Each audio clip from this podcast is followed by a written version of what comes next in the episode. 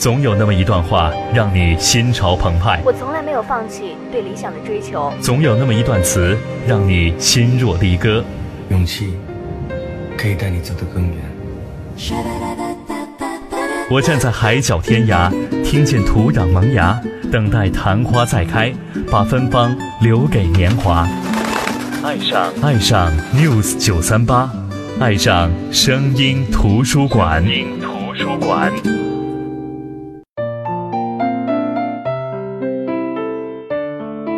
Hello，声音图书馆的听众朋友们，大家好，我是云如，欢迎来到声音图书馆。有一次，我突然发现，我认识有好几个人，他的英文名字都叫 Grace。这个 Grace 翻译成中文是优雅、优美的意思。那被好多中国人拿来当名字，反倒是国外人很少用这个名字。可能是我们对于自己都有一种期待。尤其是女人，不管你年轻时是热烈的还是含蓄的，不管你是丰满的还是消瘦的，优雅都会是我们此生最终极的目标。我不知道大家对于优雅的定义是什么？那有一本书让我仔细地思考了这个问题。这本书是阮义中的《失落的优雅》，是一本摄影随笔集。那今天我就带着优雅的定义究竟是什么这个问题，和大家一起来分享这本书。本期节目会上传喜马拉雅 FM，大家可以收听、下载、转载。更多节目内容可以关注公众号“声音图书馆”。当然不介意的话呢，大家也可以给我打赏，多多支持我。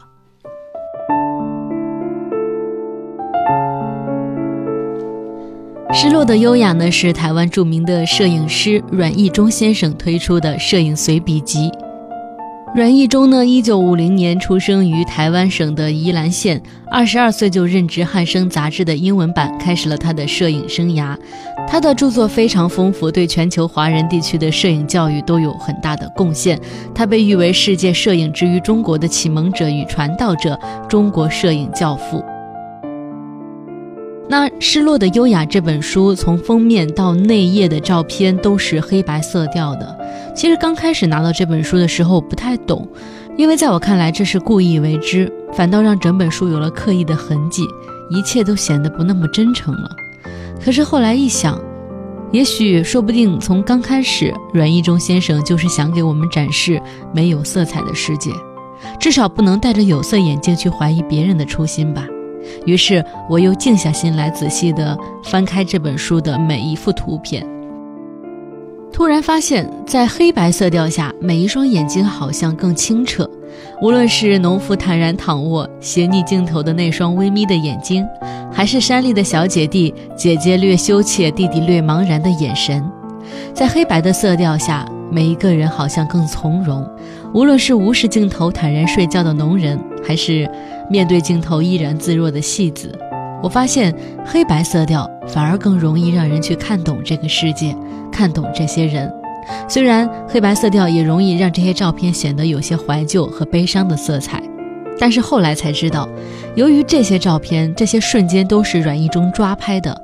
当下没有办法过多的去考虑光圈或者是显影的问题，他冲洗出来的时候总觉得不是很满意，但是呢又舍不得丢掉。大量的行走，大量的拍摄，让阮义忠积攒了很多这些没有办法使用的照片。有一次收集这些照片的时候，阮义忠灵机一动，他想，如果这些人走向的是未来致敬呢？于是他把这些照片全部都冲成了黑白色。用阮义忠的话说，就是这一帧帧的照片，虽然错过了最好的瞬间，但我希望他们仍能为越来越难看的优雅行止稍作不白。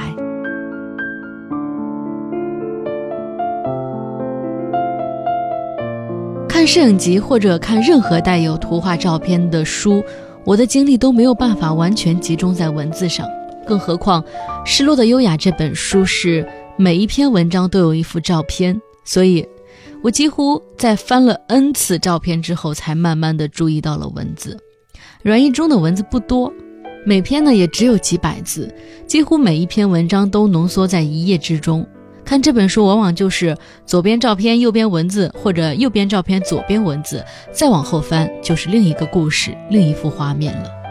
这些照片总共有八十一幅，被阮义忠在这本书里分成了四个单元。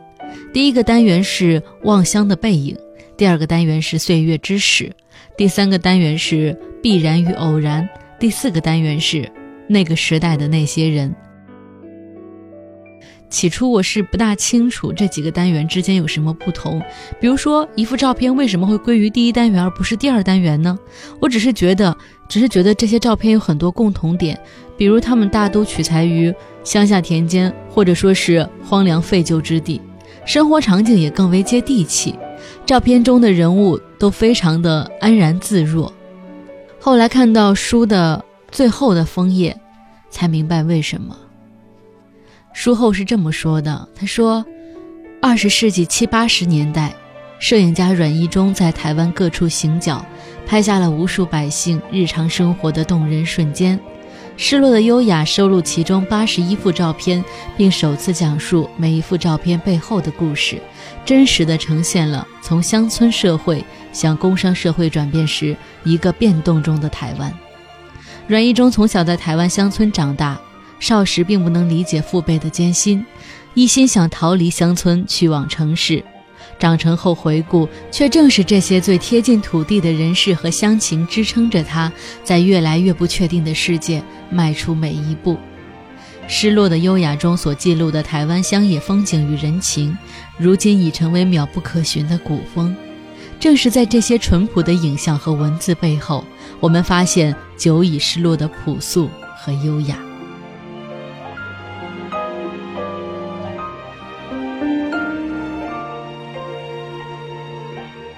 其实看完这段话的时候，我好像也突然明白了：随着时代发展、社会变迁，往日的故乡已经消失了旧时的模样，望乡的背影越来越沉默。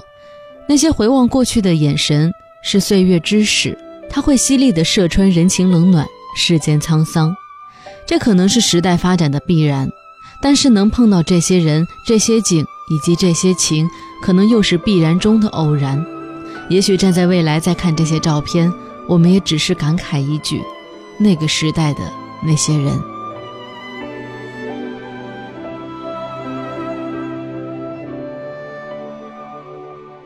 的确，像书中的这组照片，大多都是拍摄于1977年到1983年之间。那段时间正是台湾经济起飞初步完成的年代，社会形态新旧交替，传统的农业生活方式大受冷落。而在此之前，那种生活状态是大多数人的生存状态；而在之后的十几年、几十年，随着工业化和城市化的完成，以前那种传统的生活方式又重新吸引了很多人的怀旧情绪。和许多经历了相似发展阶段的社会一样，当时奔向工业化的台湾充满了喧嚣和浮华，年轻人大都是想去大城市寻找就业机会。然而，在阮义中的镜头里，你看不到那个镀金年代的亢奋，在这些黑白的色调当中，他所呈现的就是一个平静安详，乃至总带着几分没落，或者说是凄清生活气息的村镇时光。那有一篇书评是这么说这本书的，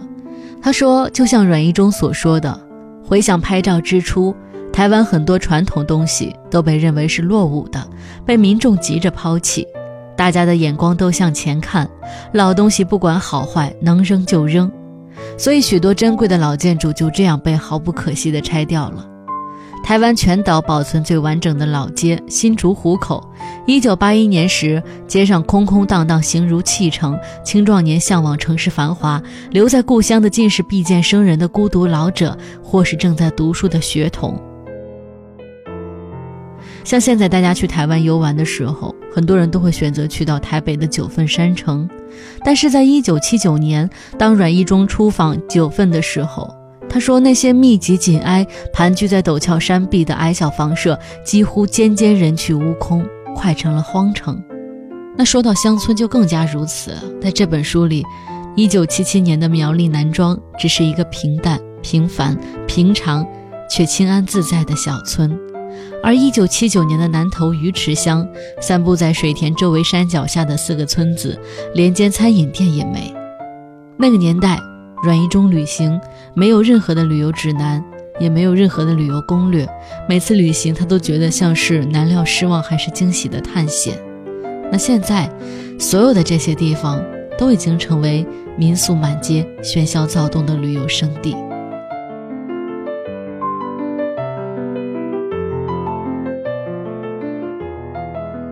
其实，我觉得这种感受，我们现在想来也不会感到陌生，因为相同的变迁也在我们现在的大陆处处发生。不管好坏，这种失落几乎是难以避免的会到来的，我们每一个人也都会承受得到。但更重要的是，伴随着失落而来的失落感，这种失落感是一种对不可避免的消逝感伤的心理，因为我们很快就会对进步感到厌倦。那在这本书里，阮一中本人的心路历程也是这本书生动的写照。他在全书的末尾说：“说自己年轻的时候，成天想的是离家，说我要离开宜兰到大城市，我要走向世界。其实那正是社会在亢奋发展阶段时，几乎所有年轻人共同的心理状态。但是阮一中也说，到了台北之后，他又感到迷失和怀念。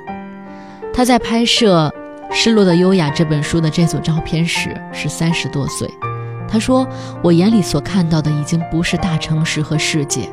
而是失落的故乡。他也由于失落而被美化，甚至当年要在火车上忍耐烧煤带来的满车厢煤烟味儿，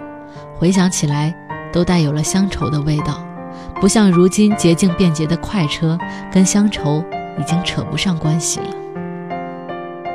就像这本书的所有照片都是黑白色的，多少让照片上的人物都有一些难以言表的孤独感。但是我觉得，这些在时间上、空间上的一种意味的呈现，才是真正存在过的优雅。它是一个有关过去的意象，而并不是未来。那在这本书里，优雅实际上是一种对过往生活方式的结晶与呈现，而现在。这种优雅已经被工业化的进程谋杀，只是在阮一中的照片里留有一些残存的印象。所以说，这种优雅也不免失落。那接下来呢，我就为大家来分享这本书里的一篇文章。这篇文章的名字叫《农妇的优雅》。那左边呢是一幅照片，有一个老太太呢就很悠然自若地躺在自家的长板凳上。那从照片上来看。这个照片能显示出这个家略有破败之感，这个房子感觉也像年代久远的房子，门上面的那些可能是春节的时候贴上去的对联也已经被撕扯不全。对于这幅照片，阮义忠说出了怎样的故事呢？接下来跟大家分享一下。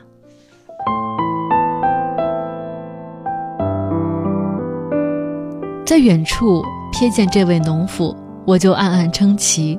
他土气十足，仿佛祖先几辈子的劳作积习全压在身上了，而且就这么大喇喇地躺在自家门前，一副当官，全然不在意旁人怎么看，自在的如同卧佛。他一派安然，连我突然闯入也惊动不了，整个人什么也不用说，就清清楚楚表明了这是我家，我在休息，我很舒服，别来打扰。本来我还想找些话搭讪，但被他瞄了一眼之后，就再也开不了口了，因为他根本就不把我当回事儿，不到一秒就回到了自己的神游天地，继续轻嚼着含在嘴里的槟榔，细吮汁液，仿佛此时此刻世上没有比他正在想、正在品尝的东西更美妙、更重要的了。他粗犷的身材与窄小的长凳有如一体成型，彼此服服帖帖，相依相属。长凳下又有另外一把小板凳，八成是农家几代小孩的座椅兼玩具。很可能这位农妇自己小时候就用过这样的小板凳，而他舒舒服服地横在上面的，应该就是家中长者的专属座位了。岁月在两把板凳间的起起坐坐流逝。小女孩转眼成了老妇，用她的方式宣告着一家之主的身份。老实说，我还真是被她摄住了。她的身影粗俗吗？在很多西洋画册上，提香、安格尔、格雅等大画家笔下的宫廷美女，不就特地摆出这样的姿势吗？我大胆举起相机，猜想会受到他的粗声喝止，却没想到他依旧无视我的存在。一副重新定义优雅的影像于一眼曝光，在我看来，本分真诚面对自己，坦然无碍面对他人，就是优雅。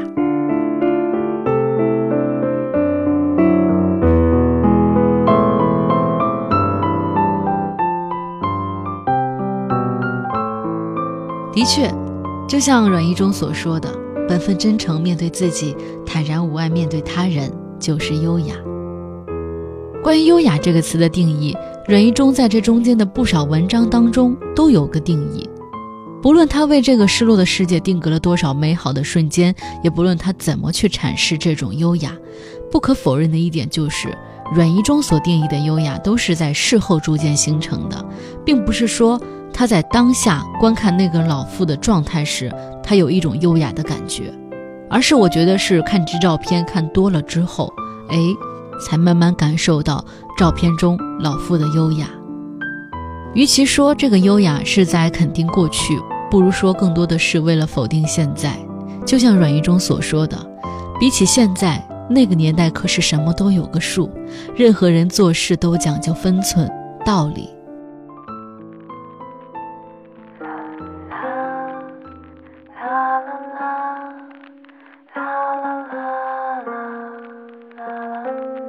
好的，这就是今天的声音图书馆。今天跟大家分享的这本书呢，是台湾摄影大师阮一中的摄影随笔集《失落的优雅》。回到这本书的封面，上面有一段话是这么说的：“人人对优雅的解读不同，它可以是一种养尊处优，也可以是一种身段、内涵或者风采。以我的体会，那应该是一种把自己缩小，天地反而会变大的境界。”我十分认同这句话，就像我当时问自己“优雅是什么”时，我对自己说的那样。我觉得优雅是一种无害的养分，是自我对灵魂的负责。那如果可以，我永远也不希望这个世界上的优雅是失落的。好的，我是云如，这里是声音图书馆，我们下期再见。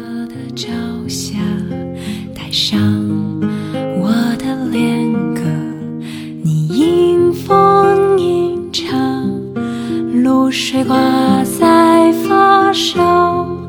结满透明的惆怅，是我一生